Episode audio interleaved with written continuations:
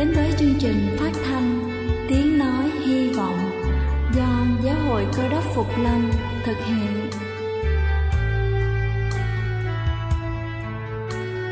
Kính thưa quý vị, Đức Chúa Giêsu trước khi Ngài về trời đã ban cho các môn đệ của Ngài một điều răn mới, đó là họ phải yêu thương nhau như chính tình yêu mà Ngài đã dành cho họ. Quả thật vậy thưa quý vị, tình yêu thương là một món quà vô giá mà Chúa đã ban cho nhân loại, và đó cũng là thông điệp mà chúng tôi muốn gửi đến toàn thể quý vị. Nếu quý vị muốn tìm hiểu thêm về chương trình, về niềm tin hoặc muốn nghiên cứu về lời Chúa, xin quý vị gửi thư về chương trình phát thanh Tiếng Nói Hy Vọng, địa chỉ 224 Văn Đăng Lưu, phường 3, quận Phú Nhuận, thành phố Hồ Chí Minh, hoặc gửi email cho chúng tôi theo địa chỉ tiengnoihyvong@gmail.com. Ngoài ra, quý vị cũng có thể liên lạc với bất kỳ hội thánh Cơ đốc Phục Lâm tại địa phương gần nhất. Xin chân thành cảm ơn và kính mời quý vị lắng nghe chương trình hôm nay.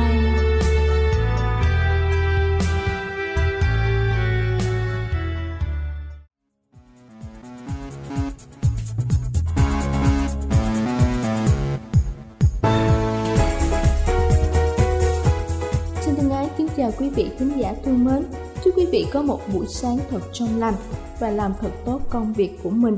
Kính thưa quý vị, hôm nay chúng ta sẽ cùng nhau lắng nghe câu chuyện về những thư báo truyền đạo trên thế giới, và câu chuyện có tựa đề Phần thưởng cho sự kiên trì.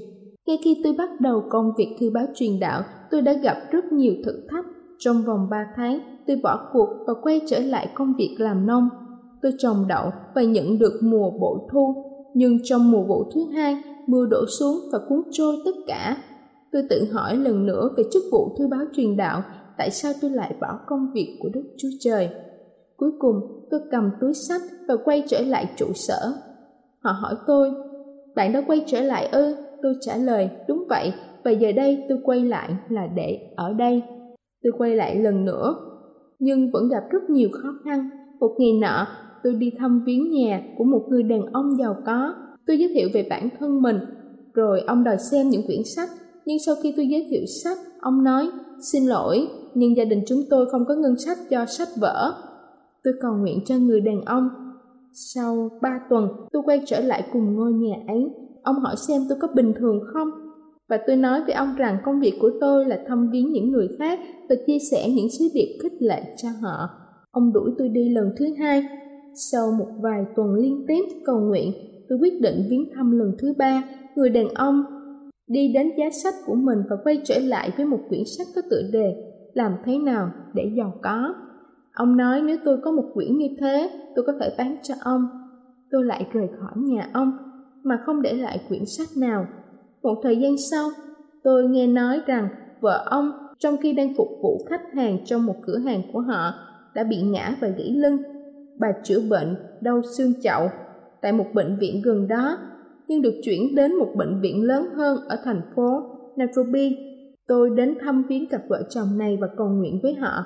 Tôi đưa cho bà quyển sách Cơ thể khỏe mạnh và nói cho bà đọc phần về đau lưng, và dặn bà khi nào đọc xong thì nói chồng trả lại sách cho tôi. Nhưng bà muốn mua quyển sách này, vậy nên người chồng đã làm theo những gì bà mong muốn. Bà nhận được rất nhiều lợi ích từ quyển sách này, đến nỗi không cần phải đi bệnh viện ở Nairobi. Người đàn ông giờ đây đã mua hết tất cả sách, và ông nói với tôi rằng bất cứ quyển sách nào ra, ông muốn trở thành người đầu tiên sở hữu nó. Giờ đây, trong ngôi nhà họ đã có đầy cả một thư viện sách của chúng ta, và họ yêu thích đọc chúng. Lời cầu nguyện của tôi là khi họ đọc, họ sẽ được gần Chúa hơn. Tôi học được rằng Đức Chúa Trời muốn chúng ta kiên trì ngay cả khi một trường hợp dường như vô vọng. Chúng ta lắng nghe lời của Ngài và hoàn thành công việc mà Ngài muốn chúng ta thực hiện. Kính thưa quý vị, trong Kinh Thánh sách Gia-cơ đoạn 1 câu 3 câu 4 cũng có chép rằng, vì biết rằng sự thử thách đức tin anh em sanh ra sự nhịn nhục, nhưng sự nhịn nhục phải làm trọn việc nó, hầu cho chính mình anh em cũng trọn lành toàn vẹn, không thiếu thốn chút nào. Đây là chương trình phát thanh Tiếng Nói Hy Vọng do Giáo hội Cơ đốc Phục Lâm thực hiện.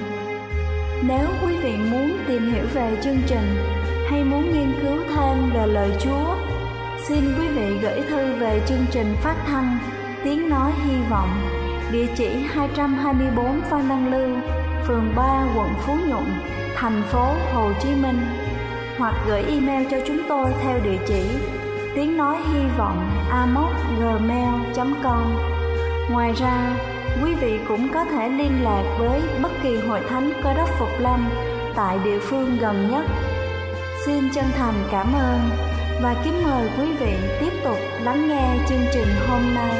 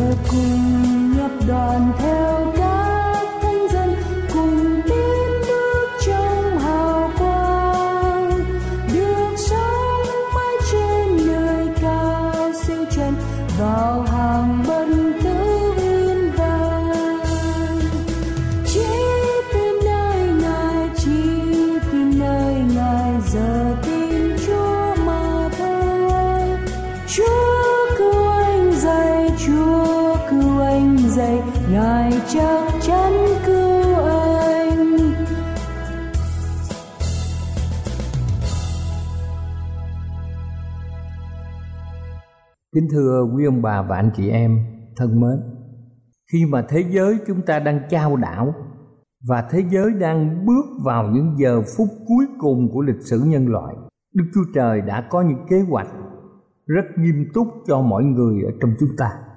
Ngài kêu gọi mỗi người trong chúng ta trở thành những người lãnh đạo có đầy sức thuyết phục.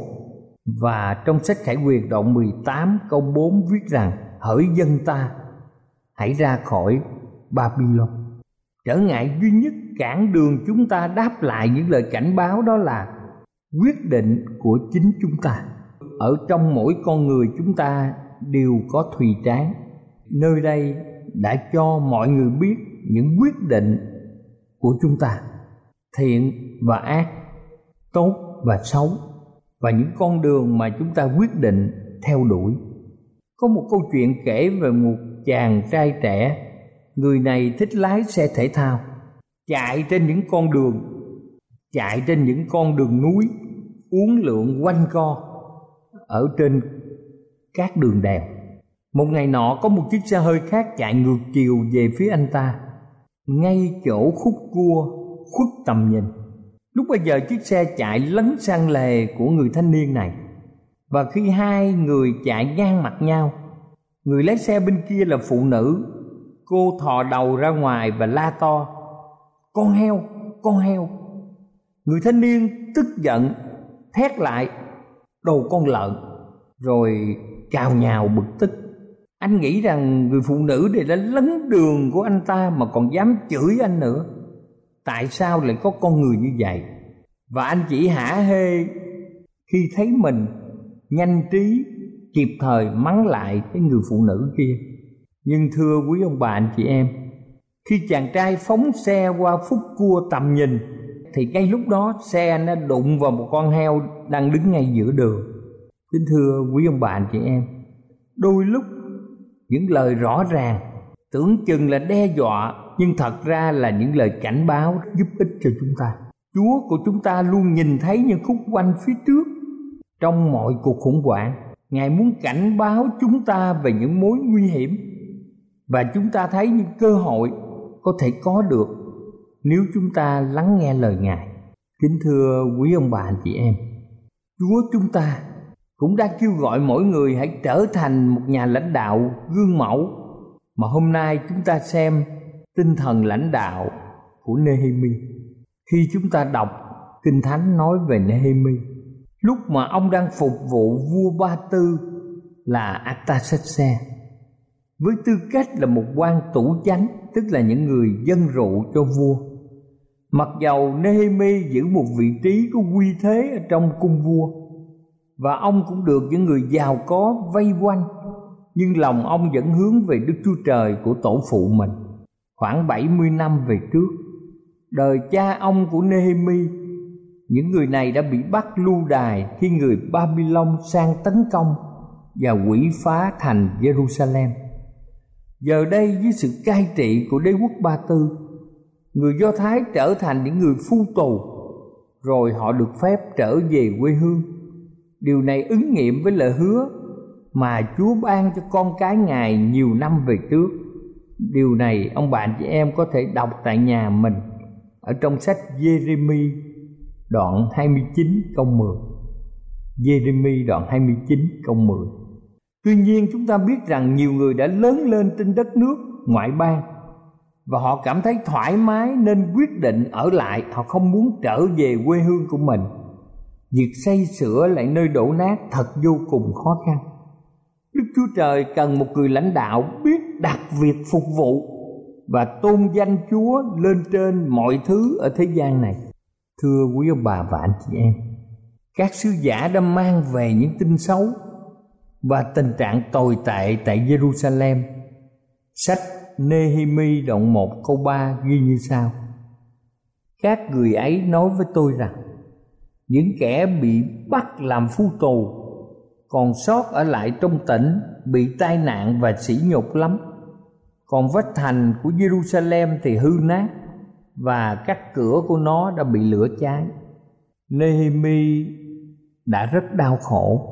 Ông hướng sang hai nguồn trợ giúp, đó là cầu nguyện và lời Đức Chúa Trời. Ông đã đau đớn khóc lóc, kiên ăn cầu nguyện, và xưng tội của ông cũng như tội của dân sự. Sau đó ông ngợi khen Chúa vì sự thành tín của lời Ngài. Ông được thêm sự can đảm từ những lời hứa đầy thương xót và chữa lành của Chúa. Nếu như dân sự Ngài quay lại cùng Ngài, ăn năn và đặt đức tin nơi Chúa. Thưa quý ông bà và anh chị em, Nehemiah đã dốc lòng cầu nguyện trước mặt Chúa suốt 4 tháng trời. Sau đó Chúa trao cho ông một sứ mạng quan trọng.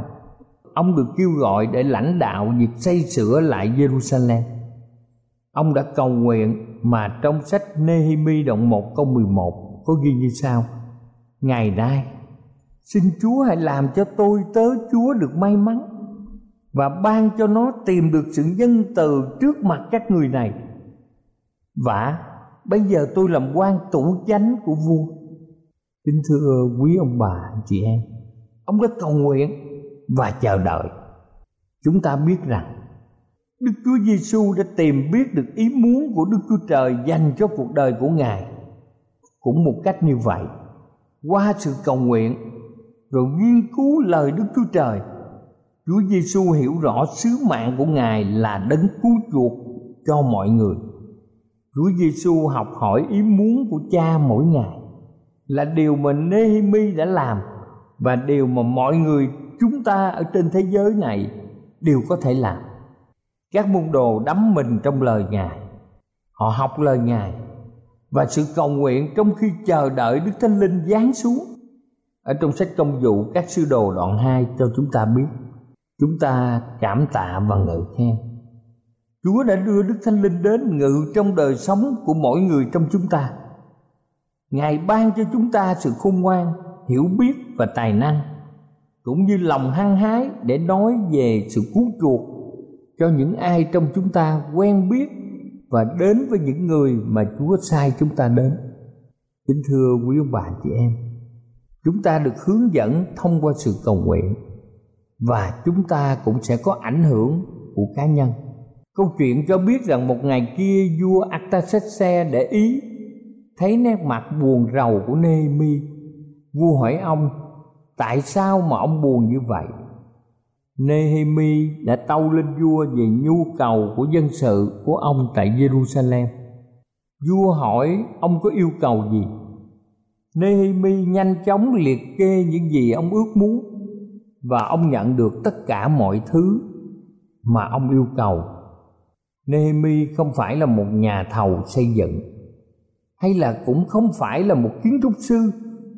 Ông không được học ở trường lớp đàng hoàng, nhưng Đức Chúa Trời đã giao cho ông một nhiệm vụ to lớn và cử ông về Jerusalem với tư cách một nhà lãnh đạo được chỉ định.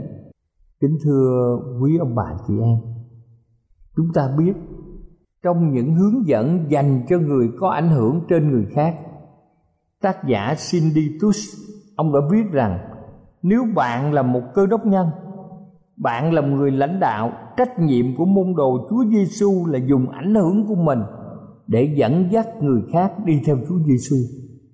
Chúng ta làm công việc này theo nhiều cách khác nhau, tùy theo ơn thiêng liêng Chúa ban cho chúng ta, trừ khi chúng ta đang sống trong hang động hoàn toàn và bị cô lập. Khoảng 10 năm trước, bạn không gặp gỡ được ai, còn bây giờ thì quanh bạn lúc nào cũng có người. Chúng ta biết rằng tài lãnh đạo là thật sự có ảnh hưởng trên người khác. Con cái, gia đình, bạn bè, đồng nghiệp và láng giềng. Chúa Giêsu đang kêu gọi tất cả chúng ta trở thành một nhà lãnh đạo như Nehemiah, là người sẵn sàng đến gặp Chúa và lời Ngài trong sự cầu nguyện mỗi ngày, để Chúa có thể ban chức vụ lãnh đạo cho tất cả chúng ta.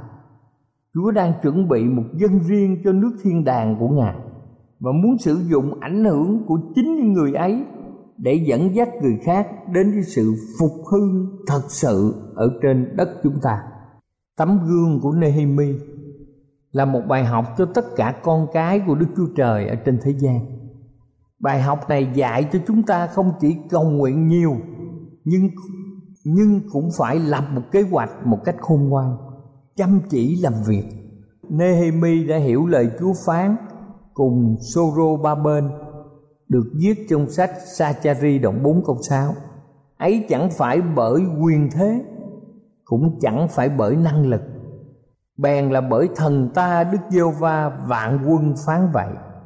Nhưng ông cũng hiểu bằng kinh nghiệm rằng những người nam và người nữ cầu nguyện là những người tin Chúa bày tỏ qua hành động. Họ là những người biết suy xét, cân nhắc cẩn thận công việc. Họ là những người có những kế hoạch kỹ càng là điều cần thiết để đem lại những kết quả thành công cho Chúa. Khi Nehemiah về Jerusalem, ông đã đi xem xét một vòng thành phố để đánh giá tình hình một cách rõ ràng. Lòng ông trĩu buồn khi nhìn thấy cảnh đổ nát.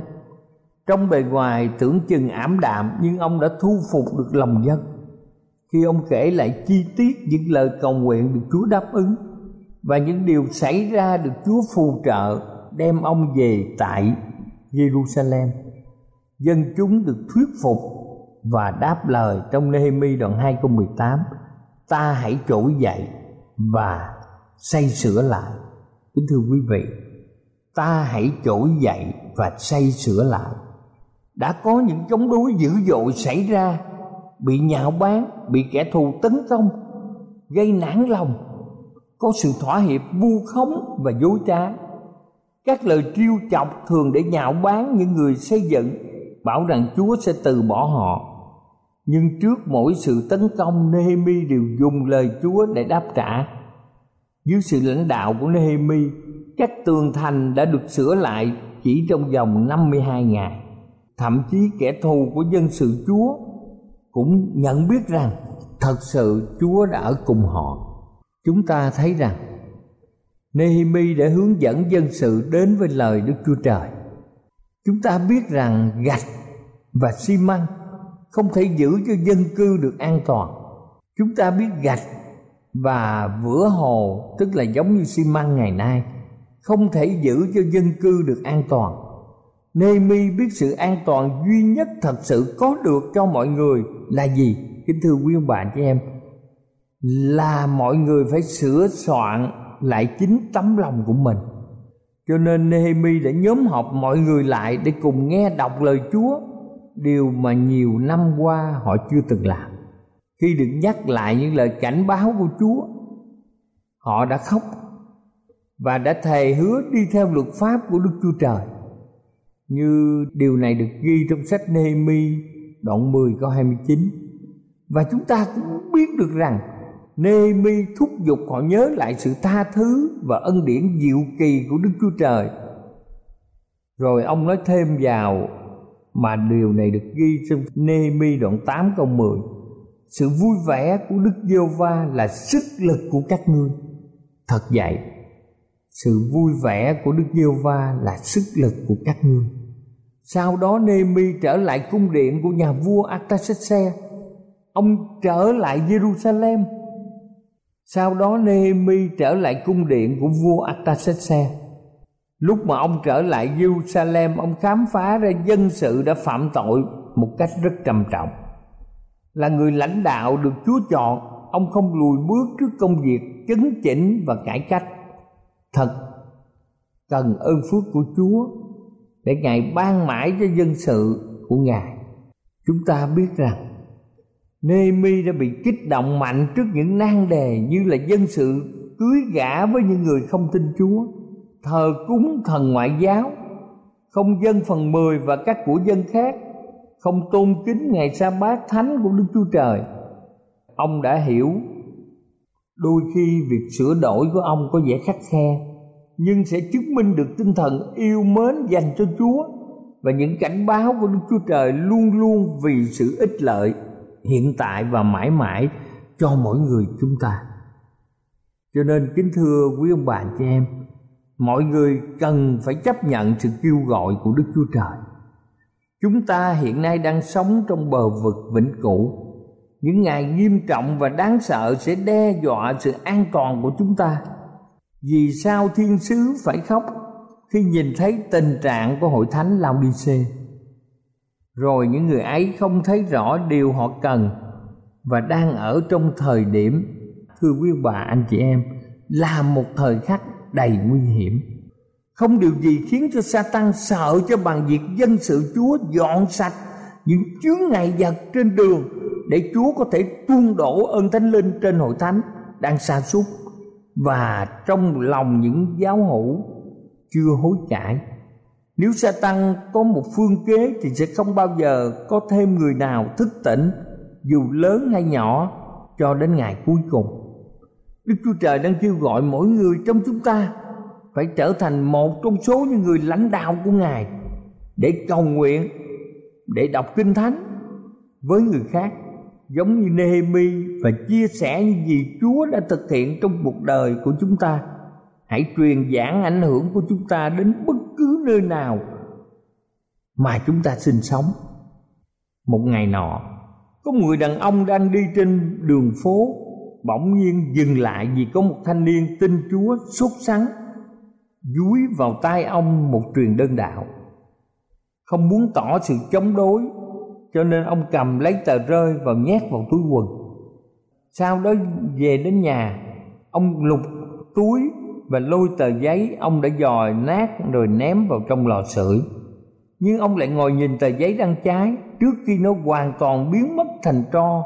Dòng cuối cùng mà ông có thể đọc được trong một Phi-e-rơ đoạn 1 câu 25: lời Chúa còn lại đời đời. Chúng ta tin rằng Đức Chúa Trời mà ông đã học biết từ khi còn bé đang kêu gọi ông bằng tình thương, và ông đã đầu phục Chúa ngay đêm hôm đó. Trước câu chữ mà ông đọc được, 1 Phi-e-rơ đoạn 1 câu 25: lời Chúa còn lại đời đời. Quyền năng biến cải của Chúa Giêsu nằm trong lời Ngài, và quyền năng tạo nên vũ trụ này. Chúa hứa một cách rõ ràng trong Ê-sai đoạn 55 câu 11. Trong bản Kinh Thánh hiệu đính truyền thống viết như sau: lời Ngài nói sẽ không trở về luống công, nhưng sẽ thực hiện ý Ngài muốn và sẽ hoàn thành việc Ngài giao. Chúa của chúng ta muốn những người lãnh đạo phải mạnh dạn nói lời Đức Chúa Trời. Chúa Giêsu sắp tái lâm, nhưng trước khi Chúa đến, chúng ta phải được phục hưng trong sự cầu nguyện, trong việc đọc lời Chúa, trong việc đầu phục Chúa hoàn toàn. Và khắp nơi trên thế giới, các dấu hiệu về sự tuôn đổ Thánh Linh đang gia tăng rất nhanh chóng. Thật là một thời điểm kỳ diệu, đầy sức sống. Tuy nhiên, mỗi người chúng ta có quyền lựa chọn, muốn hay là không muốn, để trở thành người lãnh đạo cho Đấng Cơ Đốc. Thưa quý ông bà chị em, những người nghe sóng phát thanh hôm nay, chúng ta hãy mở lòng ra với Chúa cứu thế. Chúng ta hãy xưng tội mình. Chúng ta hãy đón nhận quyền năng của Chúa, quyền năng tẩy sạch những tội lỗi. Và chúng ta cầu hỏi Chúa cần gì ở chúng ta. Chúa chắc chắn sẽ không quên dẫn chúng ta đến nơi chúng ta cần. Và chắc chắn trong ngày mà Chúa Giêsu phục lâm, chúng ta sẽ có mặt ở trong thiên quốc với Ngài. Amen.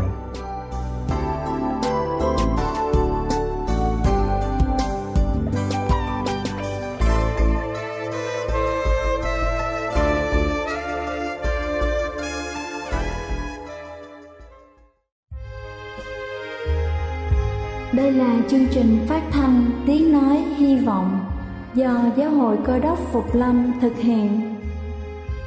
Nếu quý vị muốn tìm hiểu về chương trình hay muốn nghiên cứu thêm về lời Chúa, xin mời quý vị gửi thư về chương trình phát thanh Tiếng Nói Hy Vọng, địa chỉ 224 Văn Năng Lưu, phường 3, quận Phú Nhuận, thành phố Hồ Chí Minh, hoặc gửi email cho chúng tôi theo địa chỉ tiếng nói hy vọng amos@gmail.com. Ngoài ra, quý vị cũng có thể liên lạc với bất kỳ hội thánh Cơ Đốc Phục Lâm tại địa phương gần nhất. Xin chân thành cảm ơn và hẹn gặp lại quý vị trong chương trình lần sau.